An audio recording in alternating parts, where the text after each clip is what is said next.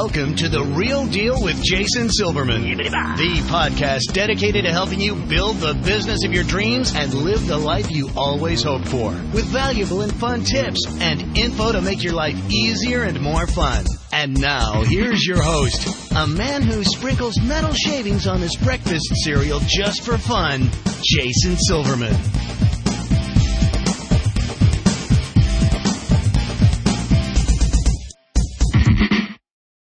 Hello, everybody, and welcome to The Real Deal with Jason Silverman. I'm your host, Jason Silverman, and I'm thrilled to share some time with you once again today. This is actually a really, really special show. I get the opportunity to meet with, interview, and pick the brains of super, super smart people. Well, um, today, that's absolutely no different, but it's actually one of my one of my nearest and dearest friends, and talk about a real deal superstar. It's uh, this is going to be just an unbelievable show. So hopefully you guys have uh. Your door's locked, you're ready to rock and roll, and um, your wrists are stretched out because you got a lot to write today. So, as you know, I am always, always on the hunt for interesting as well as super smart, real deal guests. And as I said, today is right, right on par. I want to introduce my listeners to somebody who has really been there and done that in so many ways. And as always, I'm excited to pick his brain for your benefit. Now, for the folks who I work with in any of my coaching programs, my mastermind groups, or through Powerful Words, Character Development, All-Star Cheer Sites, or Dance Sites Done Right, you know how much I focus on acting on lessons taught by people who have actual real-life experience as opposed to just, you know, philosophy-type stuff, right? Well, the show is going to help us to do just that. So today, it's going to be my honor and privilege to share an amazing resource with you. You're going to love today's guest. He's got a ton of valuable information about real deal and real life success secrets that you were probably never taught unless you've been in the places he's been. And quite honestly, folks, very few of us have. So I am, I'm sure you already know, I'm committed to helping business owners just like you to become more successful, enjoy your career more, and in general, make your life significantly more fun. So it's that time, folks. I want you to stop surfing Facebook, put down your tablet, your phone, your dog, your cat, your spouse, your child, anything that could possibly distract you from today's show. You're not going to want to miss even a second of it as we move forward. So, before we officially get going, I want to give you a little bit of background about our guest today. In nineteen ninety-two, Mike Lozier joined the Marine Corps. He went to Parris Island in South Carolina and graduated honor grad. He went in as an infantry Marine, but was selected after numerous tests to be moved to the intelligence community. He graduated boot camp, went to Marine combat training, then to intel school, and then shipped off to his first duty station. He shipped off in nineteen ninety-three to Misawa Air Force Base, a remote Air Force base in northern Japan. He spent two years there deploying his craft in a highly successful manner. Mike left Misawa at the end of ninety-four and reported to second Marine Division, Camp Lejeune, North Carolina. It was here that he volunteered to join the, re- the reconnaissance community. This community, folks, is one hundred percent volunteer. You run an in-doc, and then you have to be selected by the teams. Upon selection, he was sent to Fort Story, Virginia, to attend the amphibious reconnaissance school, where he graduated number one honor grad. You guys starting to uh, catch a pattern here? Once part of his reconnaissance platoon, Mike attended the best of the best courses. U S. Army Airborne School, Ranger Course, SEER School, U S. Marine Corps Close Combat Instructor School, just to name a few. While stationed at Camp Lejeune, he was part of two Marine Expeditionary Units, Special Operations Capable, and multiple real-world operations. After five years in North Carolina, deployed and out had run its toll, and in nineteen ninety-nine, Mike reported to Fort Meade, Maryland, to work at the N S A, the National Security Agency. He did his tour there, where he was then selected for the Marine Corps Enlisted Commissioning Education Program. This is a program that turns enlisted Marines into officers. He went back to Officer Candidate School and then to the basic school, where he graduated at the top of his class and then switched gears and chose financial management. Nobody expected financial management, but you know, a little inside baseball is part of his master plan with his wife Robin to set themselves up for future success in the civilian sector. As a financial management officer, Mike was responsible for funding all the Marine Corps detachments across the U S for training and education command. Then in two thousand seven, he left the Corps and began his second career. That was being a business partner with his wife and owner of their own Valpak franchise. In two thousand thirteen, Mike and his wife Robin just purchased another franchise to grow their current one and continue to grow their product to this day. Folks, get ready for some fun. Mike, welcome to The Real Deal. I'm thrilled to have you today. Thanks for having me, Jason. Uh, you make me want to go back to the Marine Corps right now. Please don't. Um, we, uh, we, we we like having you here. Tell you what, you know, before we get started, for those who haven't had the opportunity and pleasure of meeting you, hearing you speak, uh, sharing multiple beers with you, um, take a second, share your story with our listeners. You know, what are you passionate about? What makes you tick? Who is Mike Lozier? Um, that's that's a loaded and complicated question, Jason. And I guess it all depends on who you're asking.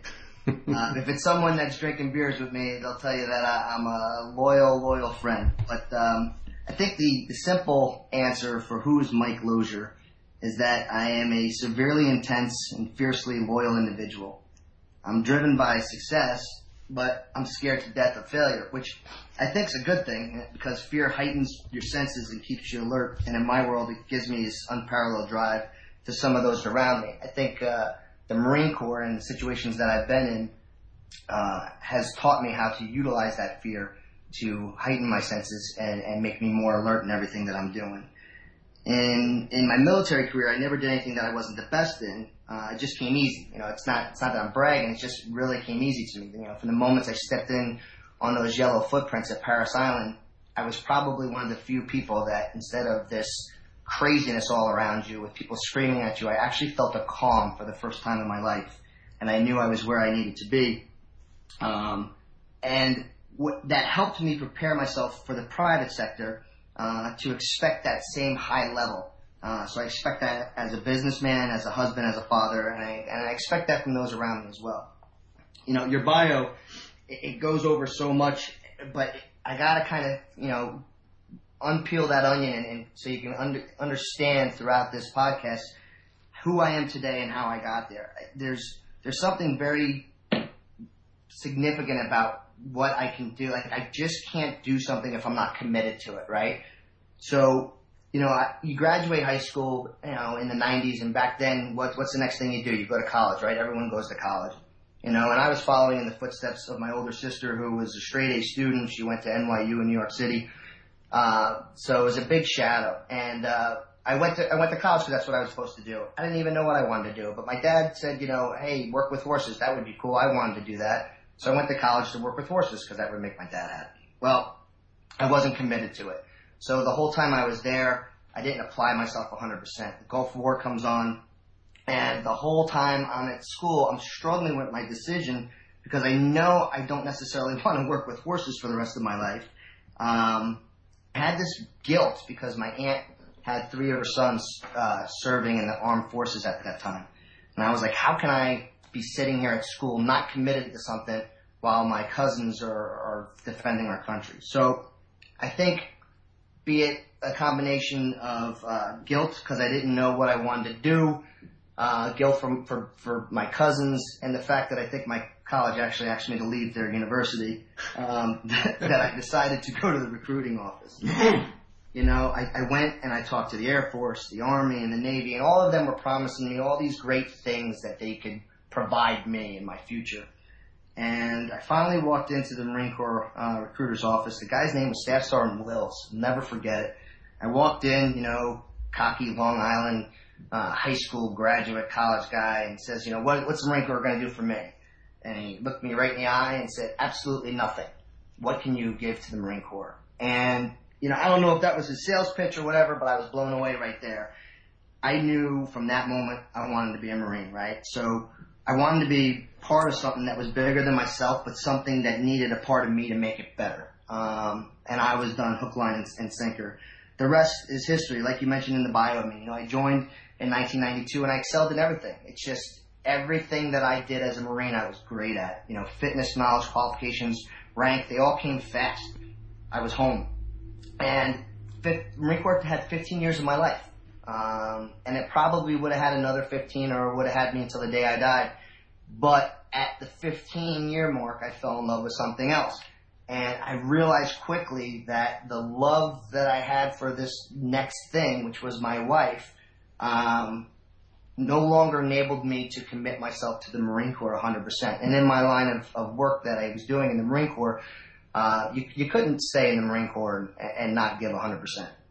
So with Robin taking over my affections and, and my commitment, I decided, you know, real quickly that we were gonna we were gonna leave the Marine Corps. So I'm a I'm a planner. I'm organized and I like to plan. I don't just like to do something off the whim. I mean, you could ask my wife. If she tells me on Friday night that Saturday we got plans, it drives me nuts because she didn't give me a week's notice.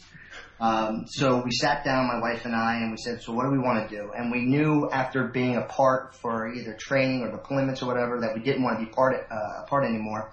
So we put together a plan. Um, I went to, to the basic school, like you said, and the way that the Marine Corps works is they don't give everybody the jobs that they want, right? Because they don't want to spread load all their top graduates in the best fields or whatever. So it's broken up into thirds. And the only way you're guaranteed your job is if you take number one. So I'm this old, you know, staff sergeant, now a lieutenant in the basic school. And the only way I can guarantee the job I want is I got to graduate number one against all these young young bucks. And that's exactly what I did. You know, we put a plan together, graduate number one and take financial management. Well, the day that the colonel asked me what job I wanted and I told him financial management, he almost fell out of his chair. He couldn't understand why this recon, ranger, airborne, top secret clearance Marine would go from life of jumping out of planes to the life of sitting behind a desk. And yes, while that wasn't necessarily the type of Marine I wanted to be, it wasn't the end state of where I was going. The end state was I was going to be a business owner with my wife, and I wanted to learn the most about uh, financial management and, and stuff like that uh, to make me successful in the next realm. So I was setting myself up, which the Marine Corps did a fantastic job. You know, I worked on a couple of the presidential budgets. I worked with a whole bunch of uh, operating targets across the United States to make sure that the Marines got the funding they needed for great training and great gear. And by the time I left, we were really set up for uh, setting us up for success when we bought our Valpak franchise. As far as buying the, the, the franchise and how we came to that decision, uh, one of the reasons why I was so uh, enamored with my wife was just as much as I was uh, passionate about being a Marine, she was extremely passionate about Valpak.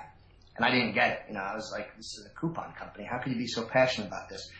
Well, long story short, you know, she grew up in this, in this coupon company. Her parents were one of the original franchise owners. And she saw how this product um, helped grow businesses, uh, make other people successful, and the value that it brought to the community um, as far as the savings.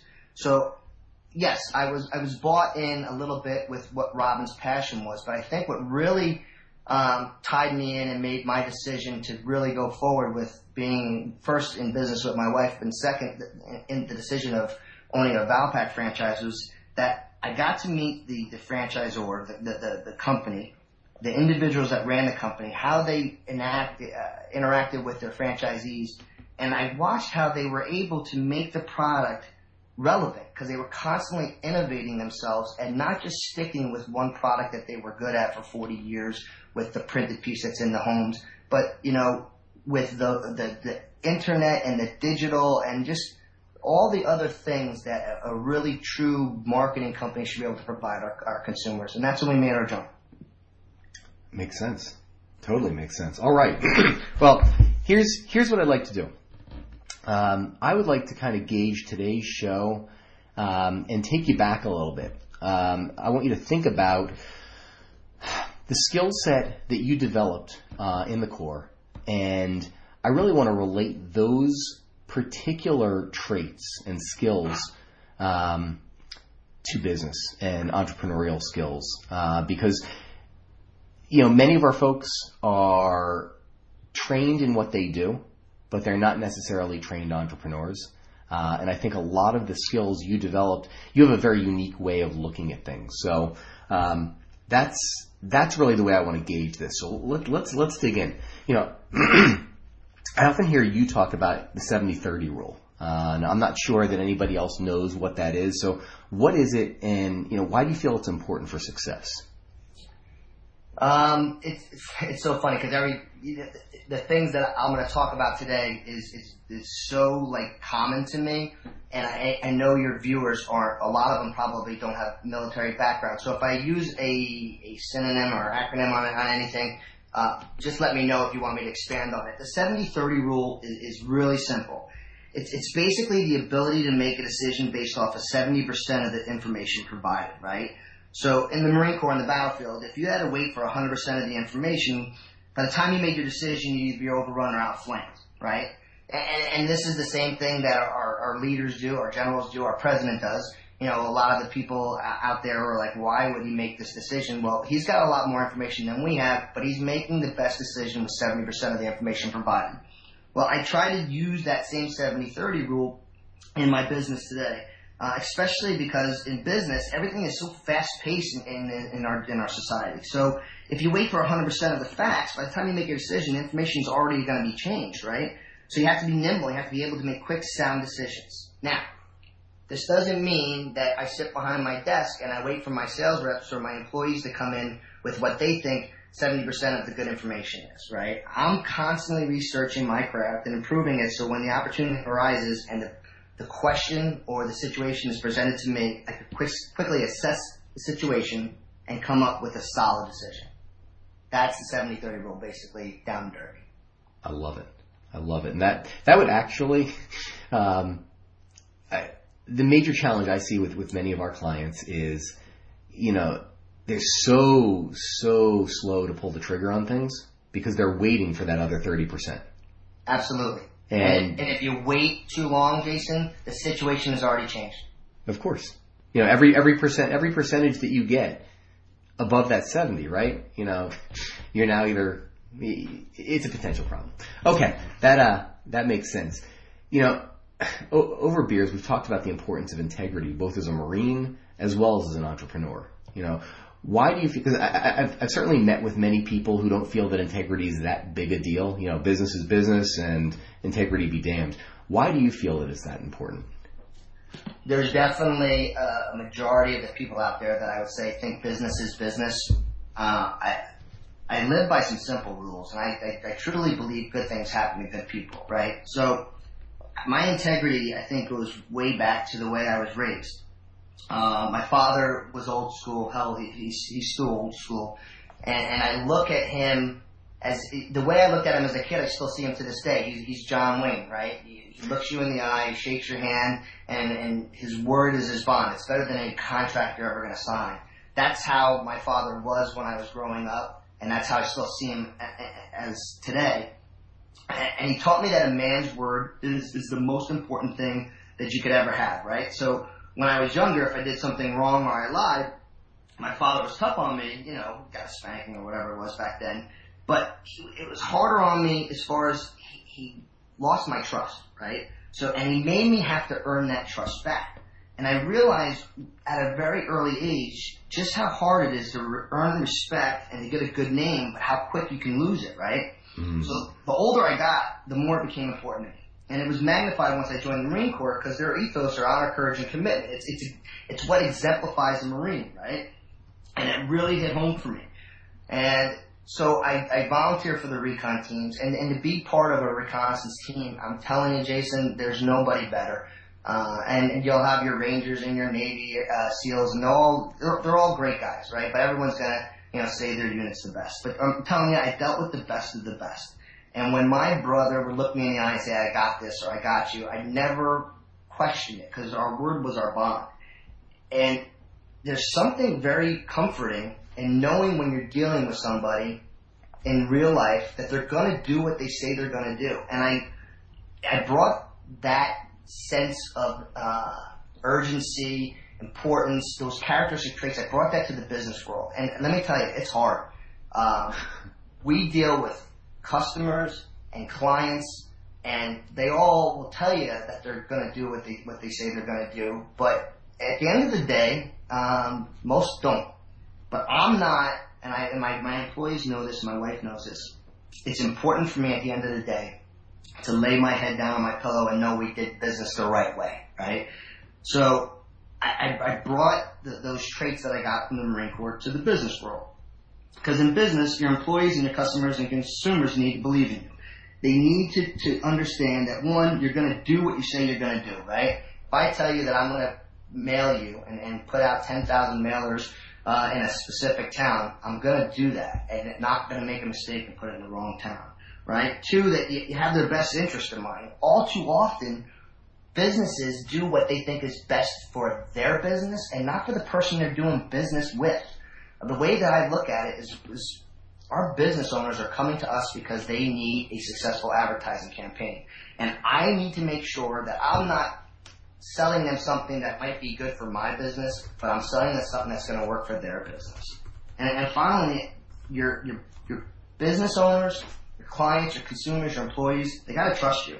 And I know it sounds crazy in, in this time frame, but trust goes a long way. You know, without integrity, your employees won't believe in you, and they definitely won't work hard for you. Your clients are just going to look at you as a commodity, and your consumers won't even touch your product because there's simply no value there. Fabulous. And, you know, from, from a leadership perspective, you know, you were asking folks to do things that, you know, were dangerous and challenging and tough and scary and all those other things. Um, they had to, they had to trust you on that. A hundred percent. A hundred percent. And the way you earn someone's trust is by, you know, leading from the front. You don't tell someone to go do something and, and watch while you're sipping on a cup of coffee. If, if without even having to say something, they see you getting up and doing it and leading from the front, the, the trust is going to be built. It's something you earn, right? You, you earn trust and you earn respect. It's not given to you. Ever, ever, ever. How do you feel that accountability plays into the success or failure of a business? Because I know that obviously you had to be accountable for yourself and your team. Yeah, uh, it's, you're making me miss my guys. Um, you know, God, I miss them so much right now. Uh, accountability plays a huge role in our daily operations and the success and failure, I think, of every business. I'll use a Marine Corps term. It's called lateral limits, right? So we go to a rifle range, pistol range, shooting range, and you're given your lateral limits immediately. And basically what your lateral limits are is your, your left side and your right side limits of where you're going to shoot. And the reason why they tell you, and they're, they're big signs or whatever, is because it's going to keep the range safe, and everybody needs to know where their fields of fire needs to be. And I, I brought that back to my business because I think it's very important that everybody knows what their lateral limits are so that you can hold them accountable, right? And, and it, it starts from the top. So, you know, for us, for example, you know, I think any business has to, has three three areas where you need to hold people accountable. First, you have to hold yourself accountable, you have to hold your, your employees accountable, and you have to hold your clients accountable. So for us, you know, we came in and, and took over a business, and one of the first things we did is, is we discussed expectations, we documented them, and we ensured that both our employees and our customers understood why these procedures and policies were being put in place. But even even beyond that, before we even met with our sales reps, you know, for the first meeting, my wife and I sat down and we discussed our expectations of each other. And, and I think that's, that's really important, especially if you're going to work with your wife or any partner. But hell yeah. Um, we, we, we sat down and we said, okay, what's your role? What, what's your responsibility? And what are you going to do? And, and like, what's your fifty percent weight that you're carrying? You know, what load are you carrying for our team? And then I sat down and said, okay, this is what I, I'm responsible for. And when someone fell short, uh, you know, we let each other know, like, hey, listen, this isn't my role. You're the, you're the, the office guy. You're the H R guy. You're the logistics guy. You know, and, and I would tell her, hey, you're the sales manager. You're, you're in charge of sales. And, and by clearly defining those roles, it, it's very important in any partnership, even more so in a marriage. Uh, it's enabled us to, one, have mutual respect for each other, and two, hold each other accountable. Um, as far as holding our clients accountable, prior to us taking over, uh, we got to remember, I bought this franchise in two thousand seven, right? So that's right, right about where I, I think I bought my house at the highest point, which it's no longer worth that value. And, and I took over a business that, uh, I think their accounting and, and their collections was set up differently because it was a different period in, in our economy. But in two thousand seven, the floor fell out, right? So in the first four months, Robin and I put sixty thousand dollars into collections. And you want to talk about someone that looks at his wife and said, man, I have five years left till I retire from the Marine Corps. What am I doing here, right? So I went to the drawing board and I said, listen, what's our, what's the value proposition from us and our clients? Why are we doing all this work and they're not paying us till two or three months down the road? Why are our reps working so hard and they're getting paid for October's mailing in December? It makes no sense. So we said, okay, how do we fix that? And we fixed it right off the bat with changing our collection policy. I mean, I don't know anybody that puts a roof on their house and pays somebody three months later for the roof, right? They're paying up front. So that's exactly what we did. And and everyone thought we were crazy. You know, I have employees that have been with our family for over twenty years, and even new people I, I, I hired, I said, listen, our collection policy is everything's paid in full before we, we final our mailing. They, they thought we were nuts. But I will tell you this. Since two thousand eight, I haven't used a collection agency. I haven't put anybody in collections. And one hundred percent of our book of business is paid in full before we deadline, which has actually made it easier for us, which is what, what I was trying to do and protect my business. But it had two other things that, that actually protected us and made better. It made our client relations better because we weren't chasing our client after a mailing for a three hundred dollar check when he's worried about, you know, the pizza delivery or the cars being down. And, and our and our sales reps were, were happier because they weren't chasing that commission check. So at the end of the mailing, our clients aren't being bothered, our reps are being paid, and it's actually enhanced our relationships with our clients, and we didn't lose anybody by changing that collection policy. So we held our clients accountable. And then finally, we had to hold our employees accountable, right? So I came in, I'm looking at this board, and we're a sales company, and I'm looking at every month who's got a new sale or a new acquisition, and you had your superstars that had your four or five new, then you had your sales reps that had zero. One new, two new, zero new acquisitions. And I looked at my wife and I said, we own a sales company, right? And she's like, yeah. I said, well, how is the sales company going to survive if there's no new acquisitions? You know, it's it's a numbers game, right? So eventually your your sales are going to drop because you're not bringing in new. And I said, this isn't good either. So we sat down and I basically told our sales reps our, our lateral limits or what we expected them, what we would do to hold them accountable. You know, there's plenty of days in the week, there's plenty of days in the month, and we basically figured out what was the legit amount of new acquisitions an average sales rep uh, in our company should bring in.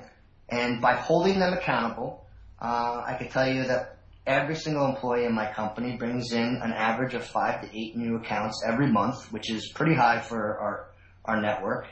Um, and, and they every month they meet those requirements. And, and the key to anything, as far as holding somebody accountable, is you're holding yourself accountable, but you don't waver, right? So if you give someone your expectations, you don't waver on it when they fall short. That's that right there. Folks could uh, folks could pack up and, and call it a day just with that line. It's, it's that it's that important. All right. You know, when I think of the Marines, uh, in my head, I've got the image of a well-disciplined, well-trained soldier, right? How do you feel, and what role do you feel like discipline plays in the entrepreneurial world? Ah, um, discipline, accountability, integrity, I mean, they all kind of go together. And I think when you can, you can fine-tune those skills, you can be extremely successful. But I, I think it's even more important to, to define what is discipline, right? Is discipline that you're going to go to work every day at the same time, do the same thing over and over again? Uh, I was told a long time ago uh, from a, a Marine I respect. I was a, I was a Lance Corporal, right? And, and, and you know, Lance Corporals are just trying to trying to get through the day without taking too many orders from too many people because you're at the bottom of the barrel. And he said, you know, he asked me, what's discipline? I, and I just said, I'll, I'll you know, discipline. I'll, I'll do what you tell me I'm going to do. And he said, no, discipline's doing the right thing even when no one is looking. And it really, it hit home for me. And I tell my kids this all the time. Do the right thing even when I'm not around. Don't just do it when I'm watching. And and that's just another trait that we brought to our business. You know, I, I asked my reps, do we sell the right program to our clients or are we just order takers? If we're just order takers, what value are we bringing to our clients, right? In, in, in direct mail, it, there's so much competition. And yes, there's cheaper versions out there than Valpak. But I'll tell you that there's no one out there that's better than us. Okay? They don't mail to as many homes. They can't track as like we track. They, they, they don't pay attention to the detail, and they're not as transparent as we are with our results. All right? Our, our, our reps are not going to oversell somebody just because they have this amount of money in their budget, and they're like, we need to spend it. Well, that's great, but are we going to spend it correctly? Are we going to do the right frequency, the right volume? Do you have a good offer on there? Um, so it's our job to make sure that we're consultants and we do the right program. That's hard in sales, right? You have to be disciplined because any sales rep would love to, to go into a client and they say they have ten thousand dollars to, to spend, and any sales rep would love to take that ten thousand dollars right away for one quick sale and walk away. But at the end of the day, if it's not done correct, you're going to lose that client, and that's not how you make money over, over the course of the long run. The way you make money over the course of the long run is by building relationships and having long-term clients. And that goes with my sales reps making even more tougher decisions and more disciplined sales. We have clients, and, and Jason, I, we deal with on average one fifty, two hundred clients a month. So over the course of, the, of a year, you know, we're dealing with a lot of clients locally. Mm-hmm. There's some great clients out there that are great in their craft, right? They're great roofers. They can make a great pizza. But it doesn't necessarily mean that they're great business people, right? So I had a fencing guy that he, he did it. We had a great mailing for him, and he made a lot of money. But the next month, he had no money to advertise because he spent all that money down at Atlantic City and blew it all away. There's mm-hmm. nothing we could do to help that type of business owner out, right? And then you have the business owners that don't want to pay, or they want to mail Valpak one time. They don't want to do the recommended offers. They don't want to mail the right amount of volume. And we have all this research with, like, what's good for a pizza offer, what's good for uh, how many homes, or what's the volume a roofer should do. And my reps know, with the research that they have at their fingertips, that if the sale's not a good sale, they need to walk away.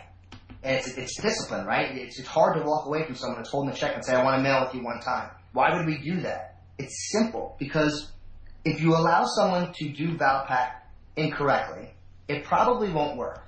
And then after one simple mailing, they're going to badmouth your company that you worked so hard to do a good job on, and, and that it's, it's like, it's like losing your, your, your, your integrity, right? And you have to build that trust back up. It's, it's hard to get, but it's quick to lose. It's the same thing. It's hard to get a good client, but it's quick to lose, and it's quick for them to badmouth Valpak. So if a sale's a bad sale, my reps need to be disciplined enough to walk away. Makes sense. Totally. Finally, finally, I think as a business, the most disciplined thing you have to do is you have to ask tough questions every day. Um, we sat down, and it, it's it's the you would think it's the simplest question: who's our client? Who who's our client? And everyone looked at me like, this guy's nuts. What's this Marine asking? We've been doing this for twenty years. What do you mean who's our client? Our client's the business owner. Well, you're right. It is the business owner. Who else? And that simple question, who else, made them stop and think. Because they were just doing business a certain way, right? They were just going, knocking on doors, asking someone if they wanted advertising. Valpak's not just about the business owner at all.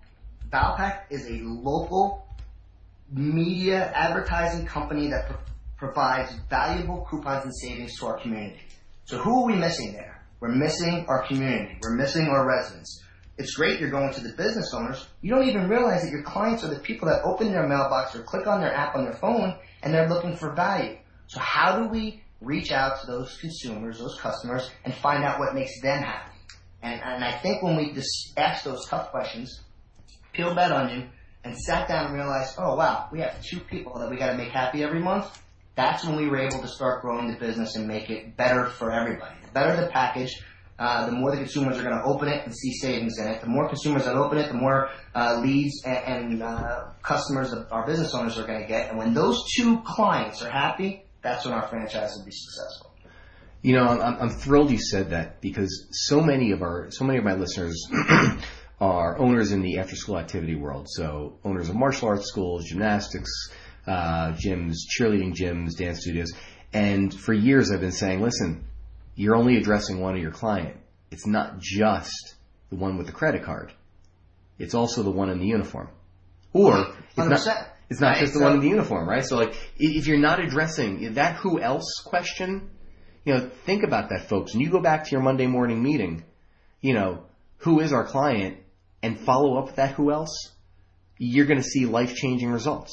one hundred percent, Jason. Like, listen, you guys have an unbelievable program, right? And it's great that so many people are, are bringing value to uh, these parents and, and what their kids are learning.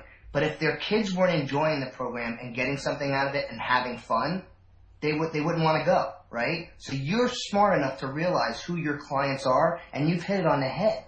And that's what every business owner needs to do. It's the simplest question: who's our client? So powerful, so so powerful. So tell me this, you know, as a Marine, obviously, you know, the concept of L B E, and you can talk about that in a second, you know, made all the difference in the world. You know, first of all, explain to folks who don't know what that stands for, is, and how can business owners implement it? L B E stands for Leadership by Example. All right, so I, I was very fortunate enough in the Marine Corps that everybody I ever served with, every, every Marine, just the best of the best. But in the business world, in the civilian sector, everyone likes to throw that around, but it, it, it means something different. And, and to me, when I watch it, it's, it's crap. It pisses me off. It, to them, L B E is leadership by exemption, right? Do as I say, not as I do. Why, why are you not here early, but you, the, the owner's showing up in the afternoon? Well, because I have this and I have that. So does everybody else. So does your employees. Everybody, everybody's got stuff going on. Everybody's got garbage in their life that they're trying to take care of. But it's our responsibility as owners to lead by example and not by exemption. I try to be the first one in my office and the last one out. Doesn't necessarily mean that my day's more important and I got all this stuff that I'm, I'm doing, but one, I find when I'm the first one in the office, I, I can get stuff done before everybody comes in, but it's usually early in the morning or late in the afternoon that my rep comes to me with either a problem or just wants to download, you know, some of their frustrations, and I'm here for them. Plus, when they walk through that door and they see that my light's on, they don't feel like it's them against the world. They, they're like, wow, he's here. And it just, it really sets the point home that we're going to be with them one hundred percent of the way. I mean, my wife and I, we try to lead by example every single day this company is open. You know, there's nothing that my, my admin does or my sales reps do that my wife and I won't do. It, it, you know, simple things from cleaning the coffee pot, order entry, sales calls, or even answering the phone. We all do it, and nobody's more important than the next person in this office. You know, we, we, we try to work really hard and play hard to incorporate that with, with, with all of my employees. It's not just, you know, Robin and I going out and having fun. We take our employees with us. Um, I think if you lead from the front and you do it with passion and conviction, and you do exactly what you say you're going to do, your people will follow you through the worst of times. And from two thousand seven to two thousand fourteen, I have had uh, some very tough mailings, and my employees have had some very tough goes. But I've stuck with my employees, and my employees have stuck with me because they know that we'll get through it together. Fabulous, fabulous. Here's one. Here's here's a question for you that I think um, I think is is going to be important for every single listener. Um, how's the development of a thick skin impacted your role as the C E O of your firm? I have been told that my skin is too thick and I am not sensitive enough, but uh, I, I will. T- I'll tell you this. Listen, the Marine Corps has, has, has helped me as a leader learn that you cannot lead the same way with every individual. Okay, um, and, and for me, I'm very thick-skinned. I can care less what anybody thinks about me. Um, I know at the end of the day, I did a good job and I did it honestly and loyally, um, but I've had you tone back a little bit my my leadership style, because I am very uh, uh, rough around the edges, I would say. um, but I, so you handle your reps differently, right? You can't handle one in the Marine Corps. You can't handle Johnny from Alabama the same way as you would handle Joey from New York City. They don't talk the same way. They don't act the same way. They won't respond the same way. It's the same thing with my reps. But but also by the way that I you have to be true to yourself, right? So I couldn't change too much because fundamentally, the core of who I am is this. I'm always going to be a Marine, Jason. No matter what, when I'm sixty years old and, and my wife's husband comes to me, I'm still going to be a grumpy Marine. And so over the course of time, because I've been consistent with who I am, even my reps have changed. They they get who I am, right? So if if my reps screw up, I'm not the type of person, and a lot of people I think do this wrong in the, in the business community. They, they dwell on things, right? So uh, an employee screws up, and they kind of mumble under their breath about the employee, and they bitch to their partner, and then they go home and they dwell on it. I, it just I can't work that way. So my reps learned really quickly that they had to kind of get some thick skin, because I was going to come at them right away when something was wrong. We were going to attack the situation. We were going to talk about it. How do we fix it? And then right from that moment, we move on. It, it's done. It's over. And, and it makes your business better when you don't dwell on things. You rectify the situation and you move on. I, lear- I learned a long time ago, right? And, and it was from, I was trying to train my dog, and, and my, my wife wanted a dog, and, you know, everybody thinks it's great when you have a dog until you realize that, yep, you're the one taking care of it. But, you know, so my wife, God, God bless her, you know, wants to get this dog trained. I, who, who knows? So we're in Georgetown, and we're taking this dog through training lessons, and, you know, I t- tell the trainer, I'm like, I got home yesterday, and the dog had a mess in the house, and, like, what did you do? I said, well, I, you know, I brought the dog over to the pile, and I, I smacked the dog on his snoot. And she, the person was like, totally screwed up. I said, what are you talking about? They said, did the dog, was the dog jumping when you got home? I said, yeah, it was happy to see me. He said, so the dog could have made that mess, you know, two hours ago. You're coming home. The dog's totally forgot about the mess. You're walking in. It's happy to see you, and the first thing you do is walk him over to a corner and smack him. You know, and it kind of resonated with me because I was punishing the dog for something that it did down the road or, or, or earlier, and, and he's totally forgotten about that. So simple as it may sound, I try to remember that when I come home with my kids, because your kids are just happy to see you. And while they might have had a bad day at school, you have to kind of like cater to like, okay, let's go over the situation, but not, let's not run through the door and start yelling at them for something they did four hours ago. And I apply that to my business. When my reps or my employees or somebody screws up, we rectify that situation right then and there. And we work past it, and then we move on. If I bring it up something that happened a week ago and throw it in a sales rep's face or employee's face, they look at me like, are you kidding me? That was a week ago. You're not over that?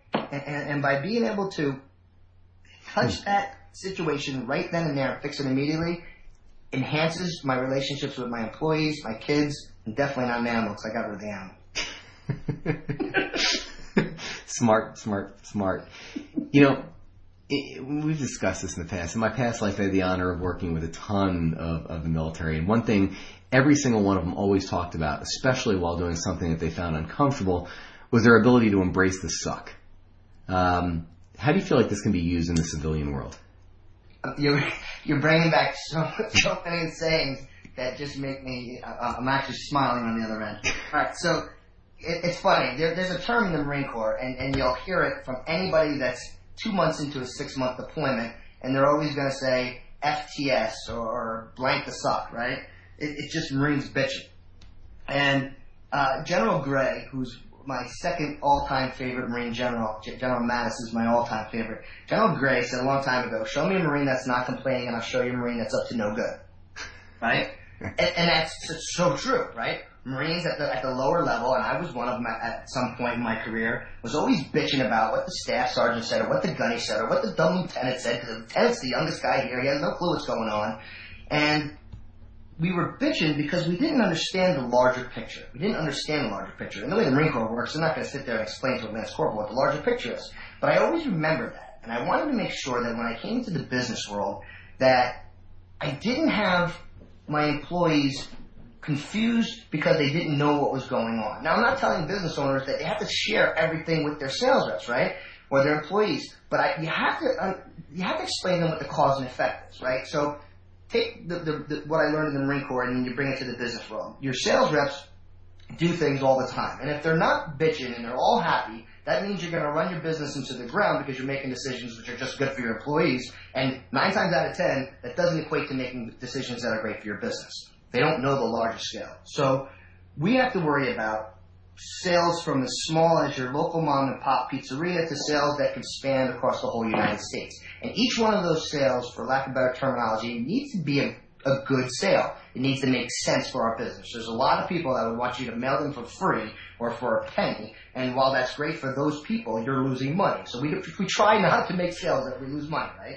So when a sales rep is, is doing something and we make a decision that you can see that they're not happy with, um, while we understand that they're not going to be happy, we try to explain to them on a larger scale what that means to the business and what the cause and effect is. And when we do that, I think by sharing with them the cause and effect and what it means, they understand better. And when they can understand it better, they can see the bigger picture, you know, on a larger scale. And by seeing that bigger picture, they might not dwell on, on, on what they were bitching about as long as they normally would, right? So I, I tried not to hoard information. I try, I try not to be that person like information is power and it's like only Mike knows the information. Like I try to bring the rep in and say, hey, listen, this was a, a great sale, and I know you really wanted to get it, but you know we're really at a low price point here, and by the time we, you know, carry our fees and everything else, this is why your commission is where it's at, instead of just saying, it is what it is. It doesn't work that way anymore. And as long as you share with your reps the cause and effect, or your employees, I think uh, you'll hear a lot less bitching and a lot, a lot less of, uh, you know, enjoying the suck or sucking it up. Awesome.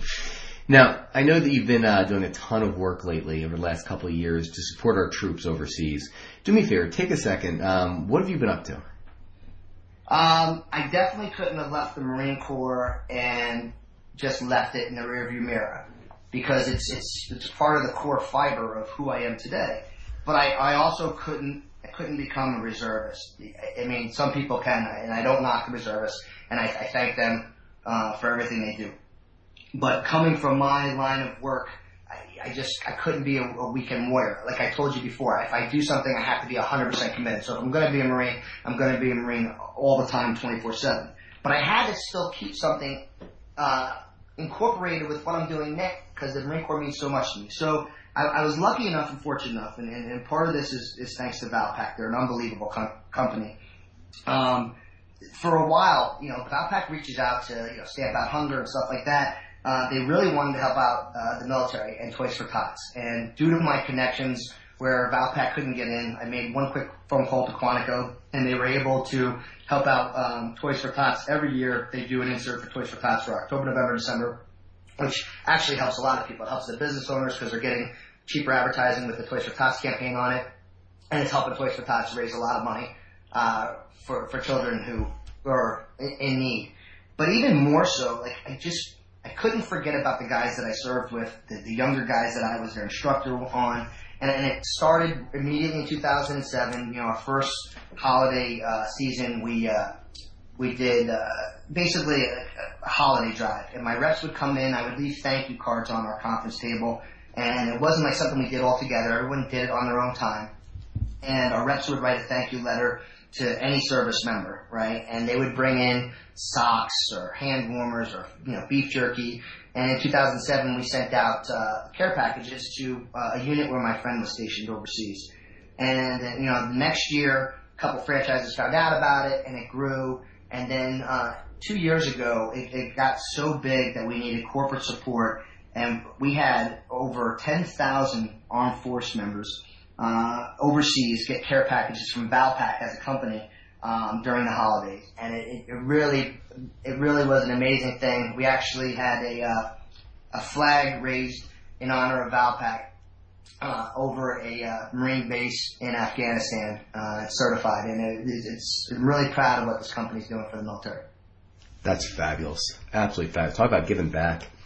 Um, it is now time for our resource of the week. So, Mike, tell me this. You know, how, obviously, my listeners at this point have to be completely enveloped in this. And yeah, how can they find out more about you, uh, more about Valpak? Um, you know, obviously, you're, you're more localized. So, um, how can they get a, how can they get a hold of you? All right. So for, for me, I, I think you might have my, my email or my or phone number on your on your site. You know, we're here locally in New Jersey. Uh, Robin and I are franchised. We own Essex Union, Hudson County. And if there's anybody out there in the local area, they could contact me via the, the email or phone number, and we could help them out. Uh, or better yet, you know, if they don't know where to reach out to, and they're in New Jersey or anywhere in the tri-state, if they reached out to us, I would put them in, in contact with the right person. Uh, the franchise network that we're part of is a very tight group. I know almost every owner out there, um, so I could put any business that, that's interested in Valpak in contact with the local franchise business owner, uh, and they would take care of them. And if you're just interested in, in general information about uh, Valpak in general, or want to save money, um, you can go to iTunes and download the Valpak app uh, for your mobile phone. So wherever you go, where, you know, it could be from here to New York City, there's, there's local coupons on there. Or you can just go to Valpak dot com, and there's great savings on there from, from anything from spa treatment to getting uh, some money off on uh, replacing your roof. Fabulous. So, folks, just in case you're not um, streaming this off of the website, Um, the phone number you can reach them at is nine seven three, three six four, zero one zero zero. Again, nine seven three, three six four, zero one zero zero. And to get in touch via email with Mike is uh, M J Lozier, M J L O Z I E R, at G S E Valpak, V A L P A K dot com. All right, obviously this will also be on the show notes, so you can click through directly from there. You know, when I think about Valpak now versus what I remember growing up, um, obviously things are different. So what would you say, or what would you share with somebody today, Mike, about um, what's different from Valpak or something that they probably don't know about? It's a fantastic question. I will tell you that everything is different. Uh, Valpak is not just the blue envelope that everyone is used to seeing in, in the mailbox once a month. And, and it's great that it is in the in the mailbox once a month. That, that's our, our flagship product, and that's what's been driving results for forty-five plus years, right? But like I told you in the beginning of, of the podcast, I, I, I joined in on Valpak because I believed in their vision and where we're going. Uh, they've done a great job in evolving. So we have the, the, the printed pieces that are in your mailbox. We have the mobile app that's been downloaded over eight hundred thousand times. We have Valpak dot com. We build websites. We build landing pages. We are now a Google certified partner and can sell Google AdWords. Uh, we can do proxy sites so that we could track uh, traffic for the people that are being driven to the, your website from your printed piece. We have call tracking that we can monitor how many calls you get a week, and our reps will even analyze that traffic and tell you how many uh, takeout orders you have and what the final bill is on your takeout orders. I mean, where Valpak is today, I will tell you, not only because I, I own a franchise, but I truly believe this. There's a lot of people spending money on advertising, and they can't figure out their R O I on advertising. And Valpak, to me, is the most transparent advertising you can get today. Well, and for folks who have listened to me, um, if you can't measure it, you shouldn't do it. So that's uh, that is fabulous. All right, Mike, as you know, I, I always love to end my podcast with one important question. So if you could give business owners just one solid piece of advice to either help their business or, even more importantly, help them to live a more balanced, better life, what would that piece of advice be? All right, I'll give you two because, like I said, I'm always intense. And then my wife will say, you don't listen to anything I tell you. So I'll give you mine, and then I'll follow it up with what my wife does, because she keeps it simple. She probably got this from her mother, um, and it's, if I follow her advice, I'll probably live long. So first and foremost, obviously, you know, knowledge is key in anything you do, but I'll put it in another way. In order to be successful, you need to make yourself uncomfortable at least once a day, all right? So if you're not, you're not pushing the envelope, no pun intended, okay? But the... You're doing what's safe and what you're used to. And if you're doing what you're safe and what you're used to, you're never going to get to the next level. You're never going to be more successful than what you are today. So think of it as like pond water, right? Pond water sitting around, not moving, gets stagnant.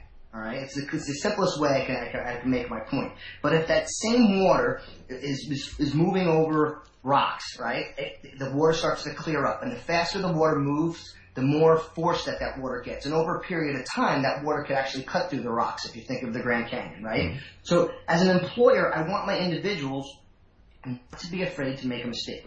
Now, I don't want individuals that are going to work for me that make mistakes all day long and never learn from them, but I want my reps to be a little bit uncomfortable, push the envelope, and make mistakes, because when they do, that means they're trying to be more successful. Um, and, and that's really important for me. And, and, and I, every day I try to do one thing that makes me uncomfortable. I would tell you right now, I'm as uncomfortable as it gets talking to you I, I, in, my, in my computer, right? um, and, and lastly, and probably more important, is to have fun in what you're doing. And I've learned this through from my wife, right? You know, guys are just wired differently. But if I drove down to Virginia and I made it in three hours and fifty-nine minutes, God knows the next time I was going to drive down to Virginia, I was going to make it in three hours and fifty-five minutes. And I would tell my wife to go to the bathroom before she gets in the car because we could beat this. And she would look at me and she'd be like, why don't you just enjoy the drive? You know, enjoy the drive. And it, it, she made sense. I was so uptight. I was so tense. And I, I didn't enjoy the drive. And I was telling the kids to turn down their iPads. And now we'll get there when we get there. So my wife is right. Have fun in what you're doing. And if you're not having fun, you're doing the wrong thing. Life is too short. You know, Jason, in thirty, you think you got, you know, one hundred years left. And then forty, you find out that a buddy of yours is sick or someone else died of cancer. And, and the reality of, of the, the lifespan of people gets really, you know, it hits home. And you're like, wow, I'm missing things that are important. So at the end of the day, if you're not having fun, figure out what's going to make you happy and do it. Those are some strong words. I love it. Mike, thank you so much for taking your time today. I know how crazy your schedule is, so uh, it means the world to me that you'd uh, share some of your time, some of your experience, and some of your uh, your wisdom with us. I appreciate you having me. Pleasure was all mine. All right, folks, that is all the time we've got today. Thank you so much for tuning into The Real Deal with Jason Silverman. For more info about private coaching or to see if you'd benefit from one of our mastermind groups, visit me over at w w w dot jason m silverman dot com. I look forward to helping you achieve the success that you deserve. Until next time, let me leave you with this. Get out there and be the real deal. Set a goal, make a plan, work like hell towards it, and achieve the success that you truly deserve. Now's the time. Get out there and make it happen. Go get them, folks. This has been Jason Silverman, and I hope you have a spectacular week. You've been listening to The Real Deal with Jason Silverman. To access the great resources mentioned in the show and for information on coaching and mastermind group opportunities with Jason, please visit jason m silverman dot com.